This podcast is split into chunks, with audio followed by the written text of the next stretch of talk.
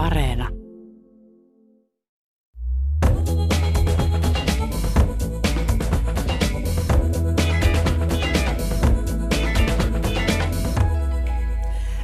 Pohjoismaiden suurin muotoilufestivaali Helsinki Design Week järjestetään nyt kaupungilla ja verkossa ja Suomen suurin huonekalu, sisustus ja design-tapahtuma Habitaare avautuu huomenna Helsingin messukeskuksessa. Tänään nostamme esiin suomalaisen sisustuksen ja muotoilun trendit ja pohdimme, mistä ne syntyvät. Kulttuuri Ykkösen vieraina ovat trendianalyytikko ja muotoilija Susanna Björklund, Habitaaren taiteellinen johtaja Laura Sarvilinna ja Nemo-arkkitehdeistä Maria Klemetti Laine. Minä olen Pia-Maria Lehtola. Lämpimästi tervetuloa mukaan. Kiitos. Kiitoksia. Kiitos. Kiitos Laura Sarvilinna, siellä Habitaaren luova johtaja puhelimen päässä. Asut Tukholmassa ja seuraat sieltä aitiopaikalta suomalaista design-kenttää. Mitä suomalaiseen muotoiluun kuuluu juuri nyt? No, hyvää kuuluu kyllä minusta, mikä on mielenkiintoinen ilmiö ollut jo jonkin aikaa. Varmaan tulee vielä niin kuin lisääntymään se, että muotoilijat ja muotoilualalla toimineet ihmiset ottavat nyt aktiivisemman otteen valmistamisesta ja syntyy uusia pienempiä valmistavia yrityksiä sisustuspuolelle ja se on tietenkin tosi hienoa ja tervetullutta ja toivottavasti nähdään valmistusta tulevaisuudessa enemmän Suomessa. Meillä on myös Suomessa valtava paljon luovaa äh, semmoista niin kuin taiteen ja muotoilun yhdistävää lahjakkuutta ja sekä myöskin materiaaliinnovaatioita. Et mä luulen, että näissä kyllä on niin kuin hyvä tulevaisuuden menestyksen avain. Mitä suomalaisen sisustuksen ja muotoilun saralla nyt on odotettavissa? Mitä, mitä nämä on nämä signaalit ilmassa? No mä toivon, että on odotettavissa näitä materiaali, uusia materiaaliinnovaatioita ja ratkaisuja ja niitä tehtäisiin niin kuin yhteistyössä nuoremman sukupolven äh, hyvinkin aatteellisten muotoilijoiden ja sit isojen korporaatioiden kanssa yhdessä. Ja, ja nämä ajat on kuitenkin aika haasteelliset ja, ja vielä meidät pakottaa niin kuin uusimpiin ja isompiin kehityksiin. Ja siellä mulla jotenkin olisi toivo, että, että, tai odotus, että siellä tapahtuu ja, tota, äm, ja sitten toisaalta on tätä omaa uniikkia linjaansa pitävä ja suunnittelijoita, jotka haluaa tehdä omanlaistansa hyvin oman takeista muotoilua ja sitä varmasti tulee näkymään lisää myöskin tulevaisuudessa. Ja puhuit haasteista. Mitkä ovat tämän hetken haasteet, kun on kyse designista ja muotoilusta? No ilman muuta energiakriisi ja se on, se on tämän pandemian jälkeen tämmöinen iso asia, joka tulee vaikuttaa meidän ja on jo vaikuttanut jokaisen elämään. Se on ehkä tämmöinen todella suuri asia. Ja mitä kaikkea vielä, mehän emme ole ikään kuin missään niin sanotussa normaalissa vanhassa, vaan meillähän muutos jatkuu tästä pandemian jälkeen. Me ollaan nyt tämmöisessä välitilassa ja odotetaan, mitä uusia asioita tulee, mutta, mutta pitää nähdä niiden yli ja miettiä sitä, sitä, niitä ratkaisuja niin kuin sen eteen. Ja silti meillä on ajatus kauneudesta tällaisena tiettynä voimavarana meidän arjessa. Kyllä, ja se on tärkeää. Me tarvitaan voimavaraa ja me tarvitaan aina kauneutta. Mm. Aina. Tänä vuonna Habitaaressa nähdään suomalainen Vaarni ja japanilainen Tokio Sai Kai, joiden molempien filosofia nojaa perinteisiin ja laatuun. Vaarniin kansanomaiset jykevät itäsuomalaisesta männystä käsin tehtyjen näköiset huonekalut tuovat ainakin itselleni mieleen klassikko Sadun kultakutri ja kolme karhua, joka kertoo tytöstä, joka lähtee samoilemaan metsään ja löytää sieltä karhujen mökin. Ja tosiaan nämä, nämä huonekalut saivat aikaan tällaisen tunteen itsessäni. Näistä tuoleista ja pöydistä tulee ainakin itselleni tuli turvallinen olo. Mm. Mikä on heidän filosofiansa, Vaar, Vaarnin muotoilufilosofia?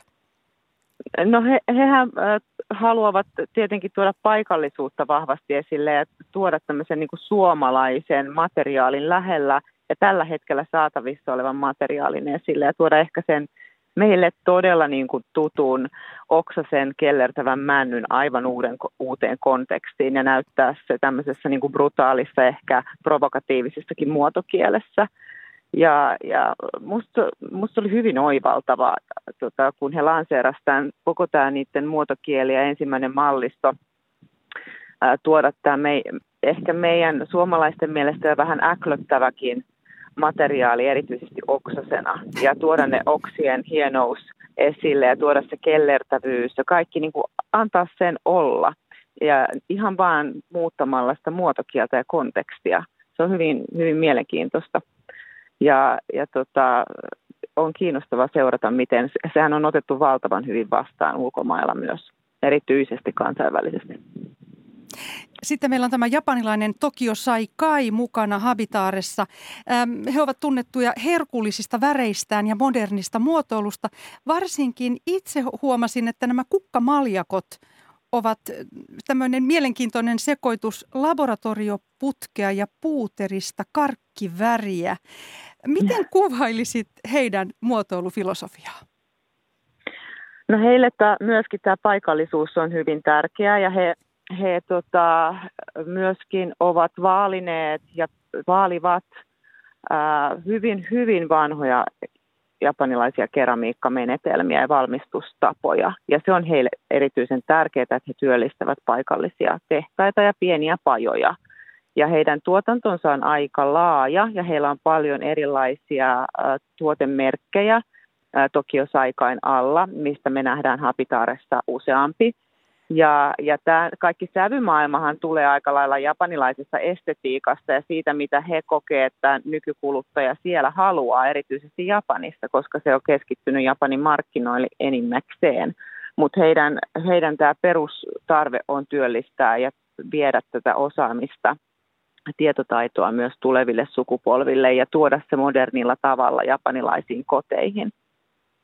Minkälainen vastaanotto meillä täällä Suomessa on? Pidämmekö näistä japanilaisten väreistä?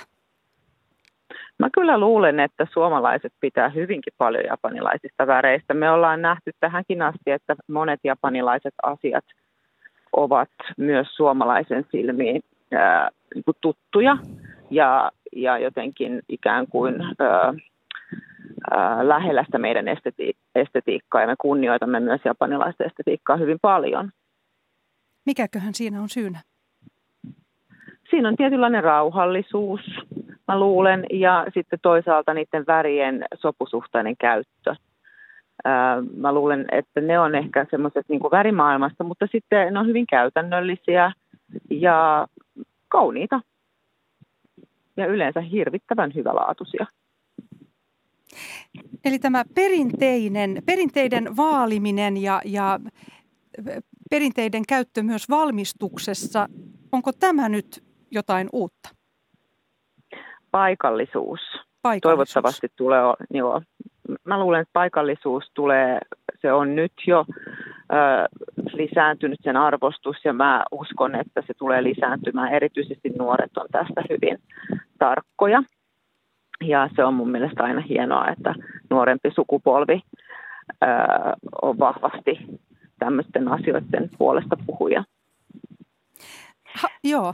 Habitaaren valitsema kansainvälinen ystävä on tänä vuonna brittiläinen arkkitehti ja Design Academy Eindhovenin luova johtaja Joseph Grima ja hän julkistaa suosikkinsa huomenna. Millainen guru hän on maailmalla? No Joseph on ähm, on hyvin arvostettu ammattilaisten piirissä. Hän tähän ei varmastikaan niin suuri yleisö tunne, koska hän on ollut paljon museo, museoissa ja, ja tuolla oppilaitospuolella. Ja sitten tota, hänen ehkä yksi tunnetuimpia merittejä on Domus, italialaisen Domus-lehden päätoimittajuus. Mutta tällä hetkellä hän tosiaan on siellä Hollannissa hyvin, hyvin arvostetun koulun luova johtaja ja sitten myöskin Milanon Triennalen muotoilukuraattori. Ja Suomellahan on vahva side Milanon triennaaleen. Voitettiinhan me useita palkintoja meidän muotoiluhistoriassa ja sieltä se suomalaisen muotoilun maine lähti. Eli, eli tässä on niin kuin myös siteitä Josephiin niin kuin sillä tavalla suomalaisen muotoilun kannalta, mutta hän skannaa jatkuvasti maailmalla erilaisia ilmiöitä ja asioita niin arkkitehtuurissa, yhteiskunnallisissa ilmiöissä kuin muotoilussakin. Suomi on hänelle tuttu. Mitä hän ajattelee meidän sisustuksesta ja muotoilusta? No mun käsittääkseni Joseph arvostaa hyvinkin paljon meidän muotoilua ja myöskin näitä materiaaliinnovaatioita ja koulutuksen tasoa. Hän on kiinnostunut koulutuksen, koulutuksesta ylipäätänsä ja sitten hän on kiinnostunut myöskin tämmöisistä niin kuin, ö, maan kulttuureista ja kauneudesta ja infran toimivuudesta. Ja hän on sitä mieltä, että ne muokkaa myös muotoilua siinä kyseisessä maassa ja miten se jälkipolville niin kuin kehittyy. Eli hän, hän yhdessä haastattelussa sanoi, että Suomi on kaunis maa ja se näkyy muotoilussa, joka on minusta ihan kiinnostava. Ja haluan kuulla itse tästä lisää huomenna. Ja tosiaan luin yhden artikkelin, jossa hän myös kertoi, että sisustuslehtien aika on tietyllä tavalla ohi tällaisena ähm, edelläkävijänä äh, trendeissä. Ja nyt, nyt, nyt on kuitenkin tämä kohtaaminen, messut, niin kuin just Habitaare mm. täällä Suomessa, ne ovat tavallaan se paikka, missä uudet asiat syntyvät. Joo, ja se on kiinnostava ja odotan tietenkin kovasti, että niitä nähdään nyt seuraavan viiden päivän aikana ja sitten tietenkin Helsinki Design Weekillä. Ähm, mä uskon, että, että ehkä median on välillä vaikea, vaikea pysyä perässä niistä asioista, mitä, mitä siellä pinnan alla kytee. Ja siinä ehkä hän viittaa siihen. Mutta, mutta kyllä mä nyt uskon muuten, että, että tota sisustusmedia ja se on vaan muuttanut muotoaan enemmän tuonne sosiaalisen median puolelle, että sillä on kuitenkin iso valta ää, erityisesti niin kuin laajemmalle yleisölle. Ja myöskin ää, on tämmöinen ikään kuin puhetorpirooli siitä, mitä designinkin puolella tapahtuu, mutta kyllä se kohtaamiset ja fyysisesti asioiden esittämiset – niin nehän ei häviä. Se on meidän luonnollinen tarve ihmisillä, että meidän pitää nähdä, puhua, tuntea, kokea. Täällä studiossa istuu myös trendianalyytikko ja muotoilija Susanna Björklund. Olet toteuttanut Habitaaressa nähtävän Signals-trendinäyttelyn. Ja siellä on esillä kolme teemaa. Magia, aito ja turva – Miltä nämä kolme erilaista visuaalista maailmaa näyttää? No ensinnäkin äh, meillä on aina ihan valtavasti värejä. Et jos odottaa sellaista skandinaavista minimalismia, niin pettyy pahasti. Mutta toivon mukaan ilahtuu, kun näkee sitä runsautta ja väriä, mitä me ollaan kuratoitu Sisse Kollanderin kanssa yhdessä sinne 304 verran. Ja meillä on siis kolme erilaista maailmaa siellä, jotka kaikki perustuu yhteiskunnallisiin muutoksiin, ilmiöihin ja trendeihin. Ja sitä kautta niitä sitten visualisoidaan tuonne asumisen puolelle ja sisustamisen puolelle. Millainen tämä magia on paikkana? No magia on äh, tietysti, kuten nimestäkin kuulee, se on hyvin maaginen. Eli toisin sanoen äh, me vähän törmäytetään niin kuin usein tehdään. Siellä Signalsissa törmäytetään sellaisia perinteisiä hyvän maun sääntöjä ja, ja väriyhdistelmiä ja että minkälaisia tuotteita pitäisi yhdistellä yhteen ja niin edelleen. Toisaalta luonnon merkitys on tosi tärkeä, kuten nyt sitten se tuli vielä tärkeämmäksi pandemian aikaan ihmisille. Ja ää, luonnossa löytyy kaikkea maagista. Ja yksi niistä on esimerkiksi Fibonacci-kuvio.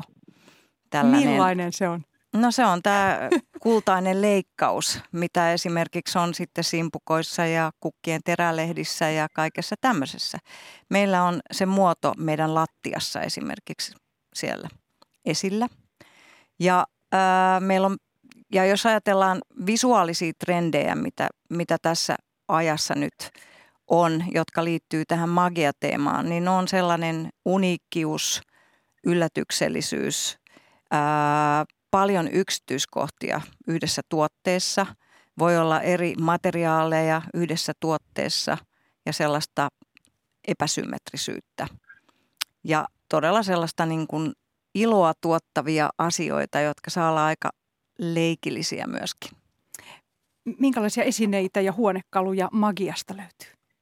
No siellä löytyy kukkamainen nojatuoli ja siellä löytyy ö, viisi metriä pitkä ö, terästaso ja sitten siellä löytyy kaikenlaisia valaisimia, jotka roikkuvat siellä sun täällä ja heiluvat siellä sun täällä. Ja meillä on aina myöskin taidetta. Ja sitten siirrymme aito-tilaan. Millainen on aito tila? No aito on oikeastaan semmoinen äh, vastatrendi tälle digitaaliselle loikalle ja digitaalisuudelle, mitä me jouduttiin tuossa tuijottamaan tuonne ruutuun aika pitkään ja tiiviisti tuossa pandemian aikaan. Ja aito on sen takia semmoinen, että käsin tehtyjä tuotteita, jossa näkyy se käsin tekemisen jälki ja itse taidetta ja kaikkea tämmöistä raffia ja, ja sitten tietenkin äh, luonnon materiaaleja. Ja yksi semmoinen asia, joka on myöskin selkeästi tullut takaisin ja tuntuu nyt tällä hetkellä tosi hyvältä, on kaiken näköiset brodeeraukset ja folklore-tyyppiset kuviot ja kuosit ja applikaatiot ja kaikki tämmöiset. Ja koska maailman tapahtumat vaikuttaa niin paljon kaikkeen, niin ajatellaan sitä esimerkiksi, mitä, mitä tuolla on esimerkiksi Ukrainan sodan myötä tullut meidän näkyviin tätä runsasta kuviota, kuviomaailmaa, Maria Primachenkon rauhankyyhkyä ja kaiken näköisiä tällaisia kuvioita. Ja ne tuntuu nyt hyvältä ja tämmöiset asiat vaikuttaa myös visuaalisiin trendeihin.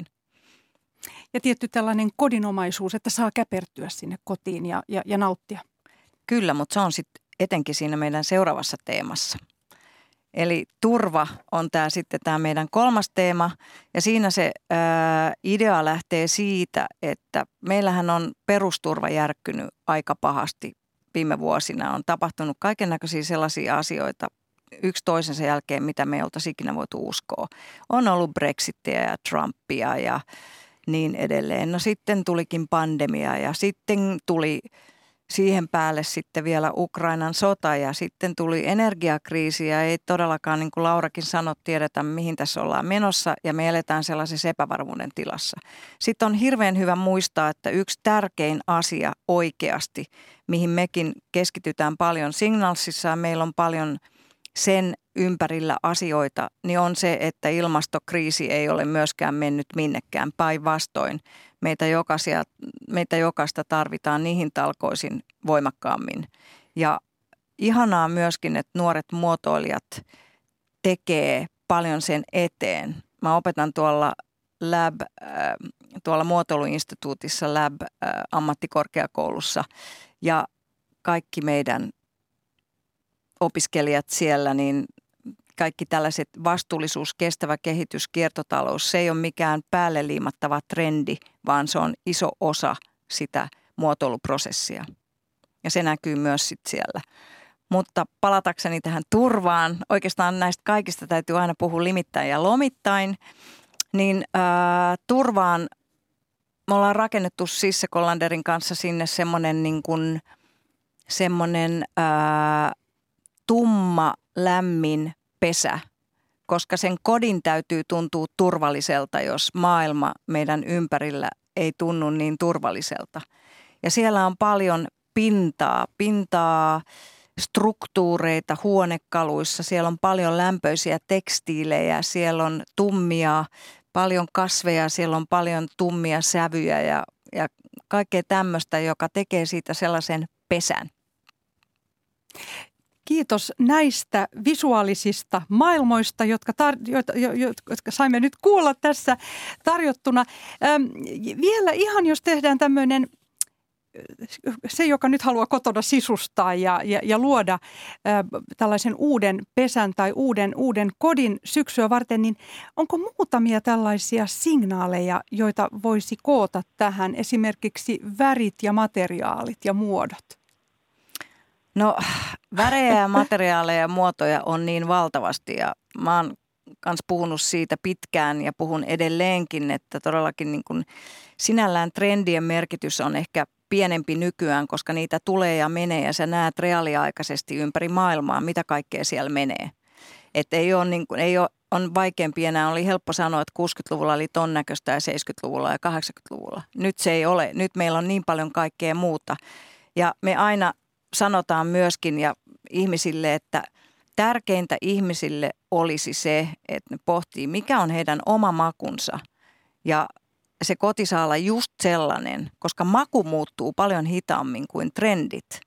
Mutta tietenkin jos nyt ajatellaan sitten tällaisia jotain, mitä voi tehdä, niin aina voi esimerkiksi tuoda sitä väriä lisää, koska se väri myöskin on semmoinen asia, joka, joka aiheuttaa tutkitusti iloa ja se tuntuu ehkä lämpimämmältä kuin joku kylmä, valkoinen tai harmaa. Sitten toisaalta ää, näitä tekstiileitä on helppo sinne laittaa, mutta seinä on helppo maalata ja se ei ole kallista. Eli sitten jos joskus kyllästyisi siihen, sen voi vaikka maalata uudestaan. Ja tekstiileitä lisää.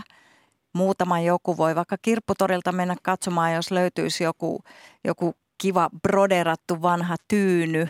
Ja sitten mä kuulutan tuon korjauskulttuurin perään, että jos kotona on sellaisia asioita, joita, joita voisi korjata, jotka on itselle rakkaita ja kaiken ei tarvi olla järkevää. Sitä me sanotaan siinä magiateemassa myöskin, että kunhan ympärillä on niitä asioita, jotka itselle on tärkeitä, ihan sama miltä ne näyttää. Ja sitten vieraillakin on, on rennompi olo tulla kylään. Kyllä. Itselle tuli mieleen myös tämä 80-luvun muotitermi cocooning, joka tarkoittaa oleskelua kodin sisällä eristettynä maailman vaaroilta.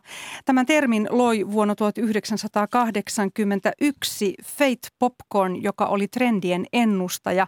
Onko tämä sama ilmiö nyt taas näkyvissä kodeissamme? Kysyn teiltä kaikilta. Saa vastata se, joka ehti ensimmäisen. No Kyllä mä voisin kuvitella, että tietyllä Joo. tavalla kyllä, mutta sen lisäksi mm. myös sitten on, on tämä, miten on nyt todellakin todettu pandemian aikaan, miten sieltä luonnosta saa sit myöskin sitä voimaa ja niin edelleen, että ei tarvitse sinne juuttua sinne kotiin pelkästään. Ja kyllähän nämä maailman niin. myrskyt ulottuu sinne kotiin asti. Sekin on että totta. Ne tulee silmille myös siellä. Kyllä. Niin aivan. Voi olla, että on rentouttavampaa mennäkin vähän kävelyllä jonnekin tai uimaan. Juuri näin. Että, et, et, et, niin kuin tavallaan se liikkuminen ja näkeminen ja, ja niin, ä, ei ehkä eristäytyminen vai päinvastoin ulospäin katsominen on myös semmoinen, mitä tota, peräänkuuluttaisin tässä. Hmm, kyllä. Tarkoittaako se sitten, että voi olla vaikka teatterikiikarit kotona? Mä ehkä kehottaisin no, myös no, astumaan ulos sieltä ovesta. Joo, siitä vaan vähän vetreyttämään jalkoja. Mutta sitten jos on takka, niin voi laittaa sinne takkaan tulen tai sitten kävellä sinne merenrantaan ja katsoa sitä merta ja tehdä näitä asioita, jotka myöskin ihmisille on hienoja juttuja ja elämyksiä. Niin, ja tästä ulosmenemisestä hän on nyt ollut tässä pandemia-aikana selkeästi tämä tota, ää, buumi hakea sitä uutta asuntoa vähän kauempaa keskustasta tai, tai vihdoinkin toteuttaa unelma kakkoskodista tai jostain pienestä pesästä siellä luonnon keskellä tai kunnostaa sitä jotain perintömökkiä ja niin edelleen. Sehän on myös signaali siitä, että tämmöistä tietynlaista sielun ja ruumiin ää, tota, vetreyttämistä kaivataan. Joo, ja sit voi, tai sitten muuttaa, muuttaa kokonaan jonnekin vähän kauemmaksi, koska sitten taas se on tullut helpoksi digiloikan myötä. Joo. Vielä, joo, vielä lopuksi näistä trendeistä, niin tosiaan äm, nämä uudet suuntaukset, ne sidotaan yhteiskunnallisiin ilmiöihin ja megatrendeihin.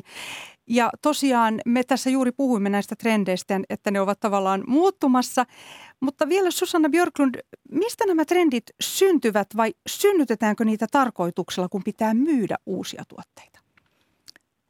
No se on hirveän monipiippunen asia ja ennen se ehkä oli sillä lailla, että se valui alaspäin jostain tällaisten äh, trendigurujen läpi, mutta sehän on jo vuosia sitten todettu, että se ei mene niin sen takia, koska meillä on se, me pystytään näkemään se reaaliaikainen maailma siellä joka puolella ja on sosiaalinen media ja niin edelleen, niin, niin niitä ilmiöitä ja vaikutteita tulee vähän sieltä ja täältä ja tuolta. Mutta sittenhän ne usein juuri liittyy siis vaikka nyt se, että niin kuin oli puhetta siitä siitä Ukrainan estetiikasta esimerkiksi tai käsi, käde, käsillä tekemisen tärkeydestä digiloikan jälkeen, jolloin se sitten taas menee johonkin suuntaan ja ollaan menossa. Mehän ollaan sellaisessa muutoksessa koko ajan, vaikka se on hidasta. Mutta pystytäänkö me näkemään tässä hetkessä, että mikä just nyt on se trendi vai nähdäänkö me vasta jälkeenpäin sitten se? No kyllä me pystytään näkemään jotain niistä, mutta kun niitä on niin hirveästi mm. päällekkäin, ne on myöskin täysin subjektiivisia, koska me katsotaan maailmaa siitä omasta pikkusubjektiivisesta kolosta ja me ei voida sille mitään. Ei me päästä siitä mm. irti.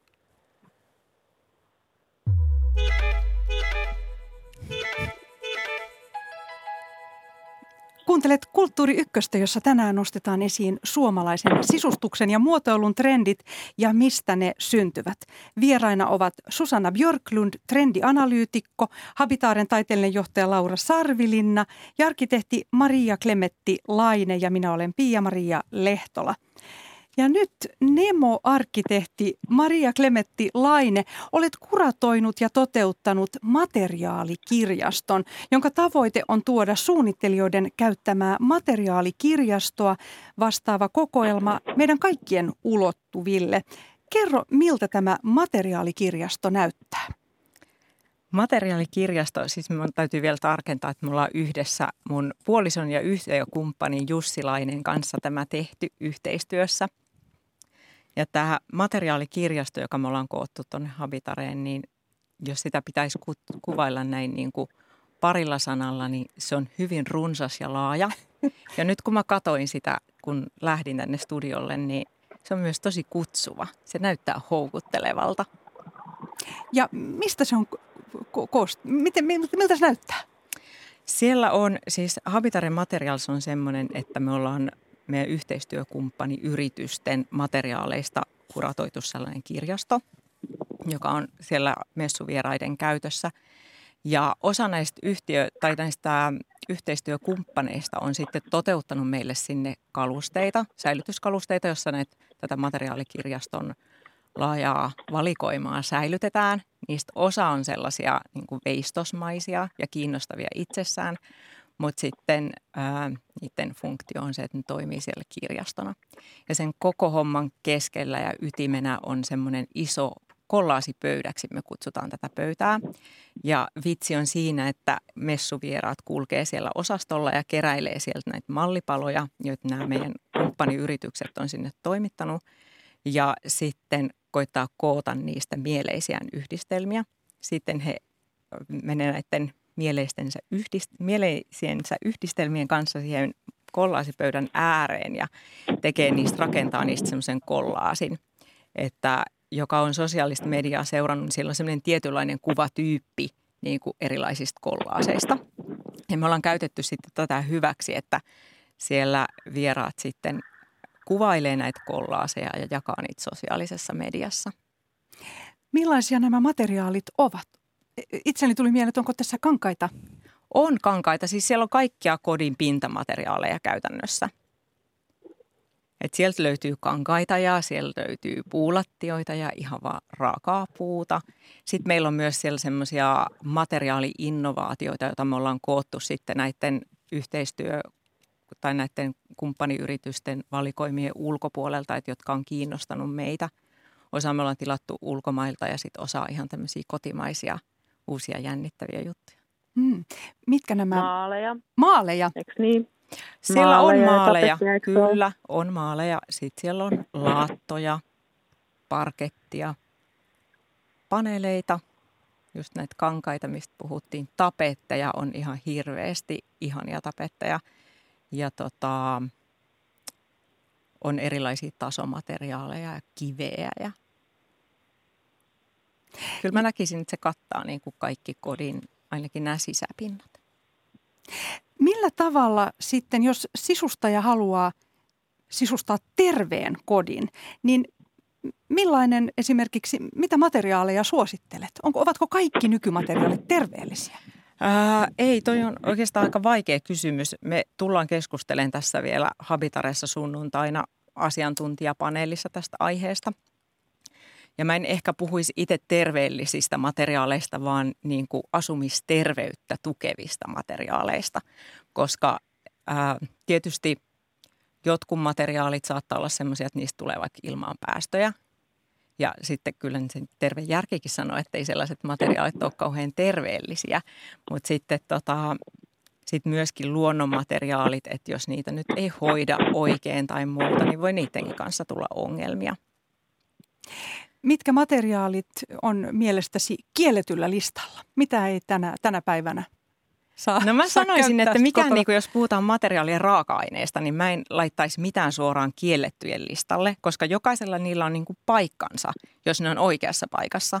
Mutta jos alkaa puhumaan tai miettiin sitä, että, että tota, minkälaisia tämmöisiä, mitä myydään rakennusmateriaaleja tai sisustusmateriaaleja, että mitä niin kuin kehottaisin harkitsemaan – niin on sellaiset, että jotka esimerkiksi koostuu useammasta osasta sillä lailla, että niiden vaikka kierrätys on tosi vaikeaa.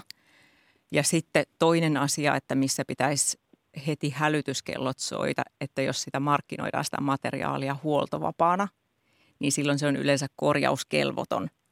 Eli silloin se täytyy vaihtaa jossain vaiheessa ja sitten se taas ei ole niin kuin et esimerkiksi nyt nostan vaikka konkreettisesti esimerkin, että esimerkiksi laminaattilattiat, että vaikka niitä aika monella kodista löytyy, mutta sitten se, että niiden, ne ei ole niin kauhean pitkäikäisiä sitten kuitenkaan, eikä niiden huoltaminen ole semmoista, että ne niin vanhenisi kauniisti, vaan sitten se täytyy se koko lattia vaihtaa esimerkiksi. Onko meillä Suomessa ollut vallalla tällainen pelko, että no ei, mikään ei saa olla ei saa näkyä naarmuja. Ja... On mun mielestä. Mm. Ja siinä onkin sitten mun mielestä se ongelma, että tota, semmoiset materiaalit, jotka vanhenee kauniisti, niin niissä pitäisi pystyä hyväksymään myös se niin kuin patina. Että se materiaali ikään kuin, tuossa puhuttiin niistä vaarniin huonekaluista, jotka on sitä oikein oksasta mäntyä – joka sitten on pidetty sille rumana, että kun se menee semmoiseksi keltaiseksi, mutta kun se kuuluu sen prosessiin, että paljon rumeempihan on semmoinen mänty, joka on vaikka käsitelty jollain valkoisella kuultomaalilla, ajateltu, että se ei tästä nyt sitten kellastu. Mutta kun se puu kuitenkin elää siellä alla ja se kellastuu, niin sittenhän se vasta hirveältä alkaa näyttää. Että sitten se niin sen materiaalin oman vanhenemisen ja oman kauneuden niin kuin – sen näkyminen on mun mielestä tosi ihanaa. Ja sitten kun siitä materiaalista pidetään hyvää huolta, niin sehän vanhenee kauniisti. Meillä on Suomessa useita tunnettuja huonekaluvalmistajia. On tämä Vaarni, Nikari, Eero Arnio Originals ja Basta on Wood Notes, Matri, Tapio Anttila Collection, Kuusilinna ja Lundia sekä on vintage-huonekaluja välittävä Fasetti. Miten suomalainen huonekaluteollisuus sijoittuu maailmalla? Laura Sarvilinna. No, ähm, me ollaan aika pieniä vielä, jos me ruvetaan katsomaan niin kuin näiden isojen maailman jättibrändien kautta tai superjättitapahtumien kautta, niin kyllähän me ollaan vielä aika aika siellä lasten kenkäpuolella ja matka on vielä, matka on vielä edessä. Mutta moni asia on mun mielestä äh, oikein hyvin äh, suomalaisissa yrityksissä, nämä varsinkin mitä luettelit, niin, niin siellä on paljon semmoista aitoutta takana. Aitoutta siis arvoissa, aitoutta suunnittelussa.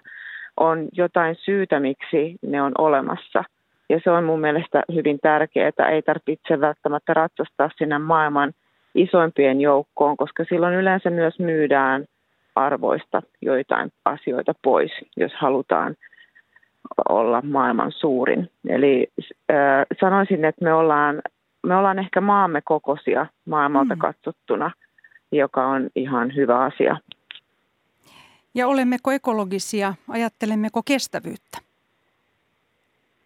No sitä pitää kysyä jokaiselta valmistajalta suoraan, mutta näinhän mä toivon. Ja, ja mä luulen, että tämä, tämä arvo kyllä tässä vielä vahvistuu varmasti, koko ajan ja, ja, ja ne, ne yritykset, jotka siihen satsaa ihan oikeasti aidosti niin pitkälti kuin voivat, niin ovat, ovat niin sanotusti voittajia.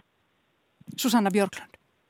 Ja sitten semmoinen asia, joka tulee mieleen, että kun aika monella ihmisellä on jonkinnäköisiä lempibrändejä, on ne sitten vaatteita tai on ne sitten huonekaluja tai mitä tahansa, niin kannattaa vähän katsoa sieltä, että miten, miten nämä brändit tuovat esiin kestävää kehitystä ja miten he siihen ottavat mukaan näihin, tai siis miten he niin kuin osallistuvat tähän mä en nyt saa sanaa suusta, mutta näköjään, mutta siis että osallistuvat siihen, että vievät eteenpäin tätä kestävää kehitystä. Ja jos sitä tietoa ei löydy, mm-hmm. niin sehän kertoo jo jotakin. Eli silloin kannattaa ehkä ottaa suoraan yhteyttä näihin yrityksiin, että hei, miten te hoidatte nämä asiat? Tämä on tärkeää myös esimerkiksi vaatteiden kohdalla, että käytetään kierrätystä kankaissa. Öm, ja hankitaan vain tarpeeseen. Niin, vain tarpeeseen. Mutta silti mielestäni saa myös ostaa uusia vaatteita koska, tai uusia tavaroita, eikä vaan sitä, mitä nyt media Kyllä. sanoo, että kaiken pitäisi olla pelkästään kierrätettyä ja vanhaa, koska jos nyt ajatellaan, miten valmistaminen myöskin työllistää miljoonia ihmisiä ympäri maailmaa ja voidaan tehdä niitä kestävän kehityksen mukaisia kauniita, kestäviä, laadukkaita tuotteita – joita on valmis käyttämään loppuun asti. Tämä koskee niin kuin sekä sisustusta että vaatteita tai oikeastaan ihan mitä vaan. Kyllä vaan. Menemme vielä muotoilupalkintoihin. Kai Frank muotoilupalkintojen voittajat 2020, 2021 ja kaksi, äh, kaksi ovat Ilkka Suppanen, Johanna Gulliksen ja Kari Virtanen. Laura Sarvilinna, mitkä vahvuudet ovat ominaisia näille meidän palkituille suunnittelijoille? No tinkimättömyys ilman muuta tulee ihan spontaanisti heti mieleen ja semmoinen oman, oman, omien arvojensa tunnistaminen ja sen, sen, e, sen eteen työskentely. Kaikilla on hyvin omanlainen visionäärinen ura omassa, omassa niin kuin a, omalla alallaan ja omalla alueellaan ja, ja ne ilman muuta yhdistää näitä tekijöitä. Hyvin erilaisia tekijöitä ovat kaikki ke- keskenään, ja, ja tota, mutta ehkä tämmöinen tämmöinen niin kuin tietoisuus siitä, mitä heidän työnsä, mitä, mitä se voi mahdollistaa myös siellä sanoisin ehkä tähän lisäksi. Jos käydään vielä läpi, mikä on Ilkka Suppasen vahvuus? No Ilkka Suppasen vahvuus on mun mielestä kokeilla uusia ja vähän, vähän ikään kuin yllättää valmistajakin. Hänen, hän, hän on ollut mukana Snowgrass-toiminnassa aikoinaan ja edelleen mun mielestä, joka, joka toi teknologiaa muotoiluun ja yllätti monet valmistajatkin sillä, miten he yhdisti teknologiaa ja toi visionäärisiä asioita niihin prototyyppeihin, mitä esitteli Snowgrass-näyttelyssä aikoinaan Milanossa. Ja samantyyppinen ajattelu Ilkalla on edelleen, että et hän, hän mun mielestä yllättää yhdistelemällä asioita, yllättäviä asioita keskenään mittasuhteita tai muita. Hän tuo siltatyömaa arkkitehtuurin kauneuden esimerkiksi habitaareen, mitä mm. nyt ei kukaan varmaan ensisijaisesti ajatellut, että siltatyömaa arkkitehtuuri on kaunista tai että se tulisi habitaareen. Ja Johanna Gulliksen? No Johannahan on huippulahjakas väreissä ja tekstiilisuunnittelijana ja tekstiilin tekstiilin taitajana ja mun mielestä hänen se omantakeinen tyyli ja sen tinkimätön vieminen eteenpäin on ollut todella hatunnoston arvoinen asia ja, ja hän on niin kuin vienyt sitä syvyyttä tuonut siihen tekstiiliin ja kauneuteen. Ja Kari Virtanen? No Kari, Kari on tota, tämmöinen puukalusteiden mestari, mestari, mestari, tuhatkertainen mestari.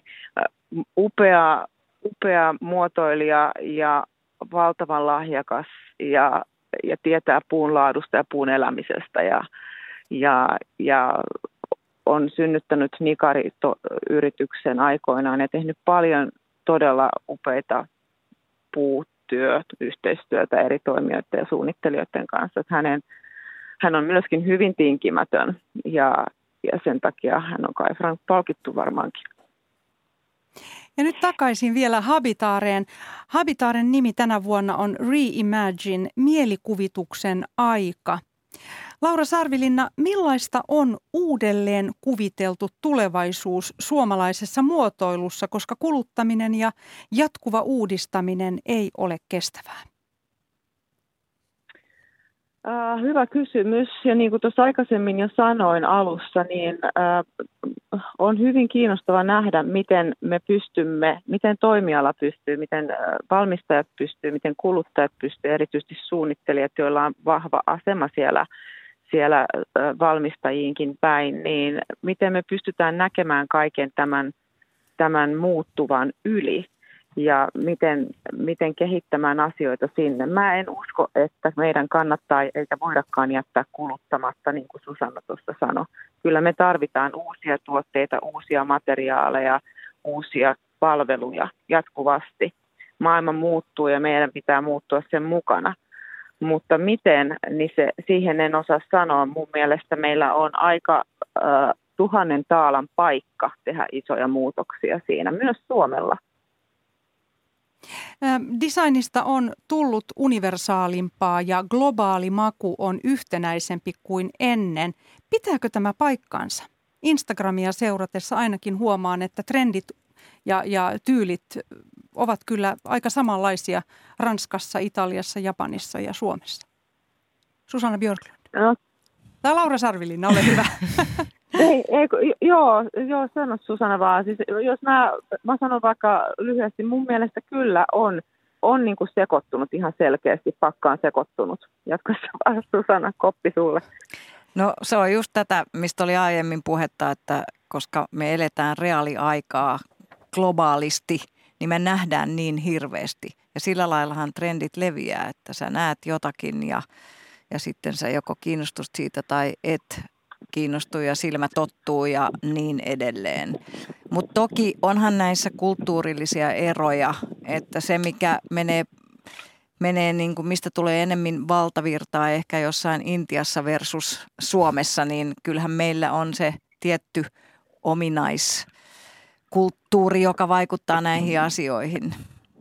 Mutta tuosta oli ihan kiinnostava juttu viime kerralla tuolla Habitaren Materialsissa, kun ihmiset – kävi siellä ja sitten sanoi, että kun hän on Instassa nyt nähnyt tämmöistä, mutta hän ei ole ihan varma, että, ja se niin kuin miellyttää häntä, mutta että hän ei ole ihan varma, että tykkääkö hän siitä oikeasti, vaan sen takia, että hän on nähnyt sen niin monta kertaa. Niin musta toikin on ihan hyvä kysymys, että onko se vaan sillä, että se on niin kuin sen ajan, koska kun sitä kuvavirtaa niin kuin näkyy siinä ruudulla, niin sen ajan se on kiva. Sitten kun siihen tulee joku muu – niin sitten se on niin kuin se toin, muu, joka alkaa viehättää, kun sitä toistoa tulee tarpeeksi. No sen takia kannattaakin miettiä, ja, että mikä on se oma maku. Just se. Eli, Sitä ja kann... keskittyä siihen kaikessa. Eikä, että mä nyt hommaan tällaisen ja tällaisen hyllyn, koska se on nyt hip ja pop. Koska se on itsestäni ainakin ollut tylsää jossain vaiheessa, kun suomalaiset kodit ovat aika identtisiä ja kun kyläilemme toistemme luona – löydämme samoja esineitä kuin omasta kodistamme. Ja sitä väriä on valitettavan vähän näin niin kuin Se on ehkä ihmisellä, joka rakastaa. Se on niin. varovaisuutta ja tämä on sanonut tuhat kertaa, mutta mä sanon tämän vielä kerran, että, että ihmiset saattaa sanoa samassa lauseessa, että voimme löydettiin aivan ihana koti ja me ei tulla ikinä muuttamaan täältä, kun tämä on niin just sellainen, mitä me ollaan aina haluttu tehtiin remonttia ja sitten me kuitenkin valittiin niin kuin aika sellaisia turvallisia ja vaaleita sävyjä, että jos me sitten myydään se. Just. Niin kuin, että öö. Kuka siellä asuu siihen kuka, asti, niin, kuka siellä asuu, myydään, niin, myydään, myydään tai ei, niin kuka siellä asuu siihen asti. Ja et eikö vaan niin kannattaisi siihen keskittyä. Onko tämä suomalainen ilmiö, juuri tämä järkevyys? Järkevyys on todellakin hyvin suomalaista mun mielestä. niin, Mutta se on tietysti, niin. tai siis se, että kun me ollaan järkeviä ja sellaisia vähän sellaista insinöörikansaa, niin sitten on toki tullut ihan hirveästi kaikki hienoja insinööri, insinööri-innovaatioita myöskin, että, että kaikilla on puolensa. Laura Sarvilinna. Joo, siis olin sanomassa vaan sitä, että tota, eh, ehkä just tämmöinen arkuus semmoiseen oman, oman maun vaan äh, päästämiseen vapaaksi tai, vai, tai oman maun etsimiseen. Eihän se kaiken tarvitse olla valmista. Voi tehdä elämän pituisen etsin, etsintämatkan ää, siitä, mistä pitää eniten tai missä tyyleissä menee. Mutta tota, kyllä mä näkisin, että se on kuitenkin se väripaletti runsa niin kuin laajentunut tässä ainakin mun lähes 30 vuoden uralla, mitä tässä designin parissa on tullut tehty töitä, niin se ei ole enää niin kliinisen harmaa ja valkosävyinen, varsinkaan nyt kun mä katselen tuolta Tukholman kautta, missä yksi semmoinen valtatrendi on peike, peike ja, ja valkoisen sävyt ja harmaan sävyt ja, ja nudet edelleen koko ajan. Niin kyllä mun mielestä Suomessa kuitenkin ää, myös osataan elää ihan ja asua ihan tosi värikylläisesti ja tyylejä ja aikakausia sekoittaen. Tuo Ruotsin tyyli kuulostaa kustavilaiselta värimaailmalta. Eli onko se Nää, historiallinen?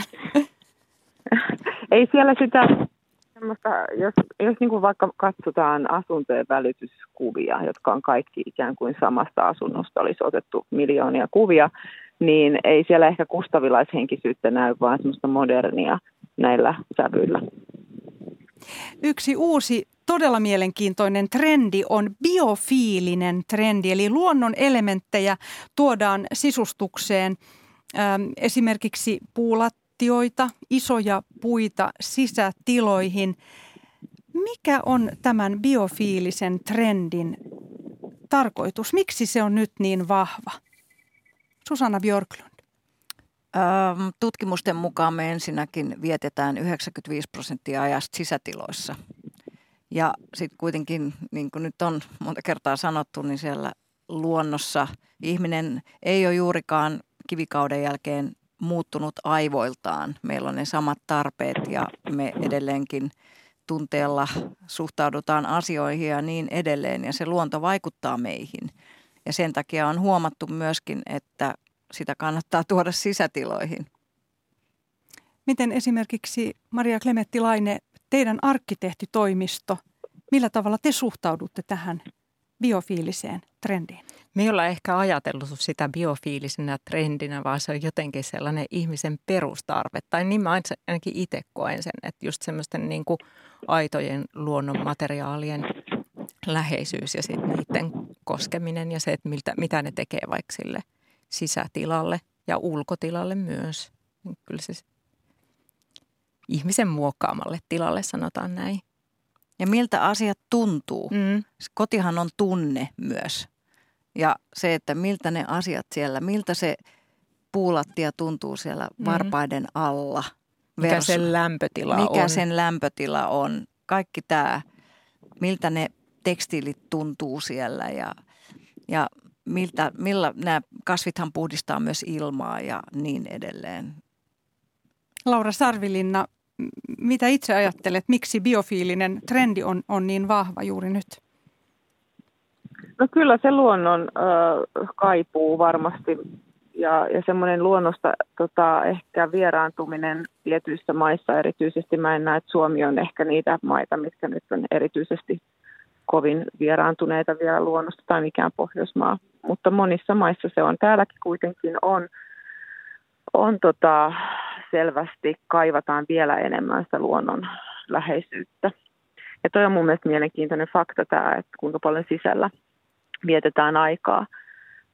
Ja se varmasti tota, on näin, että sekin vaikuttaa siihen ja se sen luonnon ja kasvien ja eläinten niin kuin positiivinen vaikutus henkiseen ja fyysiseen hyvinvointiin on, on kuitenkin aika selvä ja tutkittuakin tietoa siitä on paljon. Uutta on myös erilaisten modernien yritysten vintage-osastot. Niitä myydään uuden rinnalla. Mitä ajattelette tästä? No sehän on todella... No mä... Sano vaan Laura. Tota, niin, mu, mä, mun mielestä se on tietenkin hieno ilmiö. Se on varmastikin lähtenyt siitä, että erityisesti nuorempi polvi on halukkaita ostamaan ää, käytettynä asioita ja, ja niissä on tietynlainen monissa käytetyissä, vaikka esimerkiksi lasiastioissa on, on tietynlaisia värisävyjä ja tietynlaista henkeä, mitä ei enää nykyään valmisteta. Mutta mä toivoisin myös, että antiikkiliikkeet ää, saisivat niinku uutta potkua ja niitä jatkettaisiin ja että antiikki- ja vintage-liikkeille olisi niinku tulevaisuus ja tulevaisuudesta sellaisia pitäjiä, jotka, jotka niihin on erikoistunut, koska mun mielestä myös niitä tarvitaan. Ja sitten jos ajatellaan muotoilua ylipäätään, niin muotoiluhan on nykyään tosi, ja pitää sitä pitää ajatella tosi holistisesti – tosi laaja-alaisesti sillä lailla, että sä et voi enää yrityksenä pelkästään tehdä jotain tuotteita, vaan kyllä siihen pitää miettiä, että mitä palveluita, että onko siellä sitten kierrätyspalvelua, onko siellä sitten mm. Korjausta. korjauspalvelua nimenomaan, onko huoltopalvelua. Ja tällaisia mä haluaisin nähdä paljon paljon enemmän, että on paljon ihmisiä, jotka tykkää jostain asioista, mutta siellä on jotain, jota pitäisi vähän korjata, eikä ihmiset välttämättä osaa. Eli, Eikä hoksaa, että niitä voi korjata. No sekin, joo. Eli se, että mitä enemmän joku, ja siinä on ehkäpä myöskin sellaista markkina-arvoa, kun yhä enemmän tunteet vaikuttaa ja ihmiset pohtii, arvot muuttuu myöskin kohti sitä, että vaaditaan ja halutaan kestävämpää kehitystä, mikä on hyvä asia. Hiljaahan nämä muuttuu, mutta kuitenkin se, että jos on kaksi firmaa ja toinen tarjoaa pelkästään niitä tuotteita ja toinen on pohtinut siihen ympärille niin kuin repertuaarin juuri huoltoa, korjausta, kierrätystä, vanhojen myyntiä, kaikkea tätä, niin kumman sä valitset? Hmm. Kulttuuri Ykkönen kiittää näistä sanoista Susanna Björklundia, Laura Sarvilinnaa ja Maria Klemetti Lainetta. Tätä ohjelmaa kanssani olivat tekemässä äänitarkkailija Laura Koso ja tuottaja Olli Kangassalo ja menemme kohti holistista sisustamista. Minä olen Pia-Maria Lehtola ja Kulttuuri Ykköstä voitte kuunnella myös Yle Areenassa. Huomenna Kulttuuri Ykkösen aiheena on seuraava suomalaisen melankolian tulkki, Kouvostoliiton kasvatti Viikate yhtyen Kaarle Viikate kertoo yhtyensä 25-vuotiaan taipaleen aikana syntyneistä tärkeimmistä oivalluksista. Lähetyksen huomenna juontaa Pauliina Grym. Kaunista päivän jatkoa teille kaikille.